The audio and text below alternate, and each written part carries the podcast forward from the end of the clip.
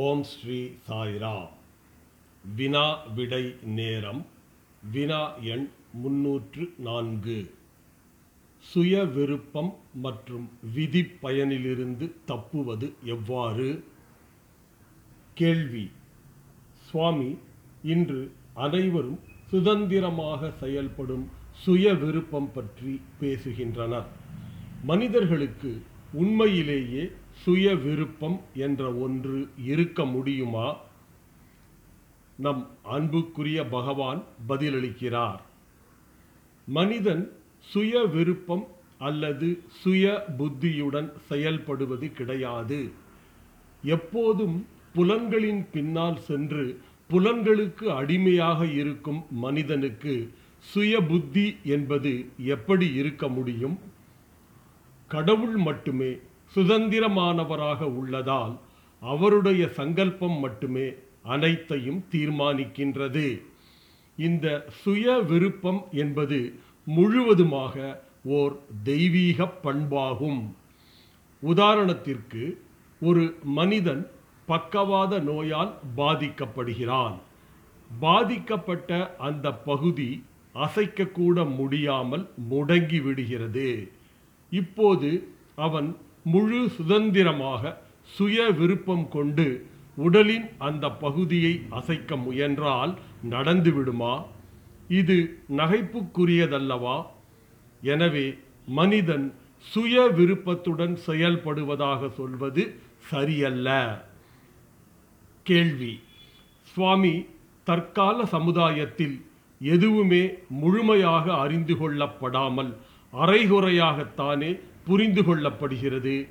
எனவே எங்களுக்கு சுய விருப்பம் என்பதற்கும் தெய்வீக சங்கல்பம் என்பதற்கும் உள்ள வித்தியாசத்தை தயவு செய்து தெளிவுபடுத்துங்கள் சுவாமி. நம் பகவான் கூறுகின்றார் அகந்தை மற்றும் அறியாமையினால்தான் இது போன்ற சந்தேகங்கள் உங்களுக்கு தோன்றுகின்றன. மேலும் நீங்கள் உடலோடு மட்டுமே உங்களை தொடர்புபடுத்திக் கொள்வதால் உங்களால் சத்தியத்தை உணர முடிவதில்லை.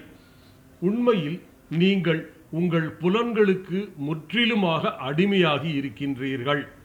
முதலில் நீங்கள் சுதந்திரமானவர்களாகவே இல்லையே.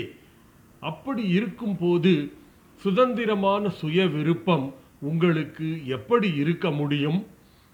கடவுள் ஒருவரே முற்றிலும் சுதந்திரமானவர். அவருக்கு மேற்பட்டு எவரும் இல்லை. அவரே அனைத்திற்கும் எஜமானர். எனவே அவருடைய விருப்பமே தெய்வீக சங்கல்பமாகிறது.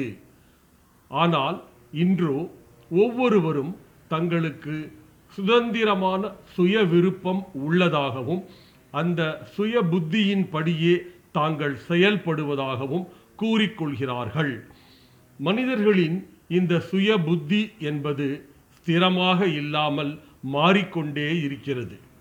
ஆனால் தெய்வீக சங்கல்பம் என்பது மாறுபடாமல் நிலையாக இருக்கின்றது.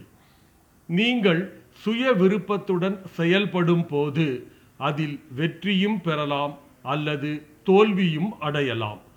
வெற்றி பெறும் போது பெருமையும் அகந்தையும் உண்டாகிறது. தோல்வியினால் வெறுப்பும் ஏமாற்றமும் மிஞ்சுகிறது. ஆனால் தெய்வீக சங்கல்பமோ விருப்பு வெறுப்பை எல்லாம் கடந்து நிலைத்து நிற்பதாகும். இதில் நீங்கள் செய்ய வேண்டியது எல்லாம் தெய்வத்திடம் முழுமையாக சரணாகதி அடைவதுதான்.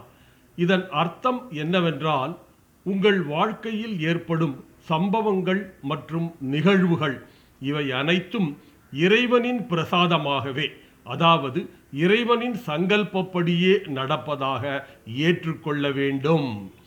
இதுவே பக்தியின் உயர்ந்த நிலையான ஞான நிலை என்பதாகும். சொல்லப்போனால் உங்களுக்கு என்ன தர வேண்டும் எப்பொழுது தர வேண்டும் என்பதெல்லாம் இறைவனுக்கு தெரியும். எல்லாமே கடவுளின் சங்கல்பப்படியே நடக்கின்றன. இதை நீங்கள் நன்கு உணர்ந்து கொண்டால் எப்போதுமே நீங்கள் தற்பெருமை அகந்தை விரக்தி மனசோர்வு துக்கம் போன்றவைகளால் துன்பப்பட மாட்டீர்கள். தெய்வீக சங்கல்பம் என்பது உங்கள் அக உணர்வாக உள்ளுணர்வாக உங்களுக்கு உள்ளேயே இருக்கிறது. ஆனால் அதை நீங்கள் உணர்வதற்கு கூட முயற்சி செய்யாமல் புறக்கணிக்கின்றீர்கள். வெளி உலகில் அலை பாய்ந்து கொண்டிருக்கும் உங்கள் மனதை நீங்கள் உள்புறமாக திருப்பும் போது உங்கள் புத்தி உங்களுக்கு உள்ளேயே இருக்கின்ற தெய்வீக அக உணர்வின் மீது பதிகின்றது. அப்போது வெளியே சுற்றி திரிந்து கொண்டிருக்கும் உங்கள் புலன்கள் கட்டுப்பாட்டுக்குள் வந்துவிடுகின்றன அங்கே நீங்கள் உங்கள் உள்ளிருந்து ஒலித்து கொண்டிருக்கும் தெய்வத்தின் குரலை தெளிவாக கேட்க முடியும். வேறொரு சமயத்தில் நம் பகவானிடம் பின்வரும் கேள்வி கேட்கப்படுகிறது. சுவாமி நம் வாழ்க்கையில் எல்லாமே நமது முந்தைய கர்ம வினைப்படிதான் நடக்கும் என்றும் அதனால் நம் வாழ்க்கையின் ஒவ்வொரு சம்பவங்களும் நிகழ்வுகளும் முன்கூட்டியே தீர்மானிக்கப்பட்டவை என்றும் கூறப்படுகிறதே. இந்த கர்ம வினை பயன்களிலிருந்து தப்புவது எப்படி? இதற்கு நம் பகவான் கூறுகின்ற பதிலை இங்கே பார்ப்போம். இந்த பிறவியில் உங்களுக்கு நடக்கின்ற சம்பவங்கள் எல்லாம் முந்தைய பிறவிகளிலே உங்கள் மனதில் தோன்றிய எண்ணங்கள் மற்றும் செயல்களின் பிரதிபலிப்பே ஆகும். நீங்கள் செய்கின்ற தீய செயல்கள் யாராலும் கவனிக்கப்படுவதில்லை என்று நீங்கள் மகிழ்கிறீர்கள். ஆனால் உங்களுக்கு உள்ளே அக உணர்வாக இருக்கின்ற தெய்வீகம் உங்கள் மனதில் தோன்றுகின்ற எண்ணங்கள் உணர்வுகள் மற்றும் உங்கள் செயல்கள் அனைத்தையும் அறிந்தவராக இருக்கிறார். அவரிடமிருந்து எதையுமே நீங்கள் மறைக்க முடியாது. உங்களின் தீய செயல்களுக்கான எதிர் விளைவுகளை நீங்கள் சந்தித்தே ஆக வேண்டும். இந்த பிறவியில் நீங்கள் அனுபவிக்கிற துன்பங்களுக்கு எல்லாம் நீங்கள் வேறு ஒருவரை காரணம் சொல்கிறீர்கள். இது முற்றிலும் தவறானது. உங்களின் துன்பங்களுக்கு நீங்கள் முந்தைய பிறவிகளிலே செய்த தீய செயல்களே காரணமாகும். கடவுள் ஒவ்வொரு மனிதனிடத்திலும் அவனது மனதில் தோன்றுகின்ற எண்ணங்களின் சாட்சியாக தெய்வீக உள்ளுணர்வாக உரைகின்றார். கடவுள் இந்த உலகை சிருஷ்டி செய்து அதில் மனிதனை படைத்தபோது ஒரு நிபந்தனை விதித்தார். மனிதன் தன்னுடைய செயல்களுக்கான விளைவை தானே சந்தித்தாக வேண்டும் என்பதே அது. கடவுள் ஒரு தபால்காரர் போல. கடிதங்களை உரியவரிடம் சேர்ப்பது மட்டுமே அவர் வேலை.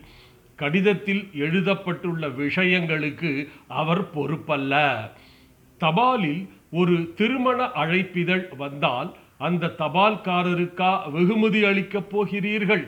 அல்லது ஒரு மிரட்டல் கடிதம் வந்தால் அந்த தபால்காரரையா குற்றம் சொல்வீர்கள்? தபால்காரரின் வேலை தபாலை உரியவரிடம் சேர்ப்பது மட்டுமே அல்லவா? ஆனால் இந்த இடத்தில் நீங்கள் ஒன்றை முக்கியமாக கவனத்தில் கொள்ள வேண்டும். இறைவனிடத்தில் மனமாற பிரார்த்தனை செய்தால் அது தீய வினை பயன்களால் ஏற்படுகின்ற துயரங்களை தாங்கிக் கொள்வதற்கு உண்டான மன உறுதியை உங்களுக்கு அளிக்கின்றது. தவறுகளுக்கு மனம் வருந்தி திடமான நம்பிக்கையுடனும் பக்தியுடனும் கடவுளின் கருணையை வேண்டி அடிமனதின் ஆழத்திலிருந்து பிரார்த்திக்கும் போது அது எப்பேற்பட்ட பாவ வினை விளைவுகளையும் பொடி பொடி ஆக்க வல்லது அது தெய்வத்தின் சட்டங்களையே மாற்றி கடவுளின் அன்புக்கு உங்களை தகுதி பெற செய்கிறது. உதாரணமாக மார்க்கண்டேயனை எடுத்துக்கொள்ளுங்கள் தெய்வீக சட்டத்தின்படி அதாவது விதிப்படி அவன் பதினாறு வயதில் இறக்க வேண்டும். ஆனால் அவன் சிவபெருமானிடம் தீவிர பக்தியுடன் சரணமடைந்து செய்த பிரார்த்தனையினால் அவனுடைய விதி மாற்றப்பட்டு சிவபெருமான் அவனை சிரஞ்சீவியாக வாழ வைத்தார். ஒரு குற்றவாளி சட்டத்தின்படி தண்டிக்கப்பட்டு சிறையில் அடைக்கப்படுகிறார் என்று வைத்துக் கொள்ளுங்கள்.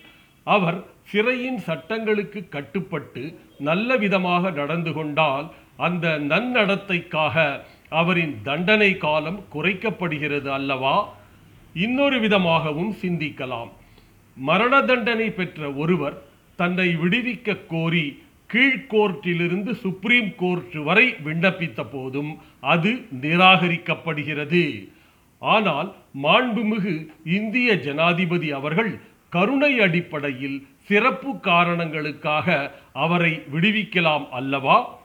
அதுபோலவே உங்கள் கர்ம வினையின் விளைவாக நீங்கள் கடுமையான துன்பங்களையும் துயரங்களையும் இந்த பிறவியில் அனுபவிக்க வேண்டும் என்பது தெய்வீக சட்டமாக அதாவது உங்களுக்கான விதியாக இருந்தாலும் செய்த பாவங்களுக்காக உண்மையாக மனம் வருந்தி இனி அதுபோல் தவறுகள் செய்ய மாட்டேன் என்று மன்னிப்பு கோரி கடவுளிடம் அன்புடன் நம்பிக்கையுடன் தீவிரமாக பிரார்த்தனை செய்தால் கடவுள் இரக்கம் கொண்டு கர்ம வினை தாக்குதலின் பாதிப்பை கட்டுப்படுத்தியோ அல்லது முற்றிலுமாக அகற்றியோ கர்மாவிலிருந்து உங்களை காப்பாற்றுவார்.